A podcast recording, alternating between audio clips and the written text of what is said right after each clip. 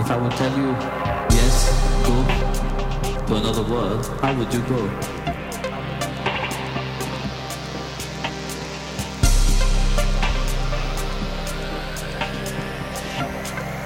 You have to find the joy here first. And really understand why you are here. Know, if you have not, nothing happened coincidentally.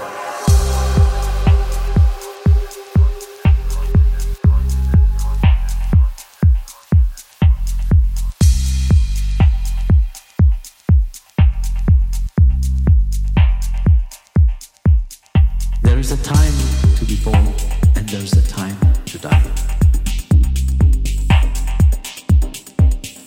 And within that time, you are here for something.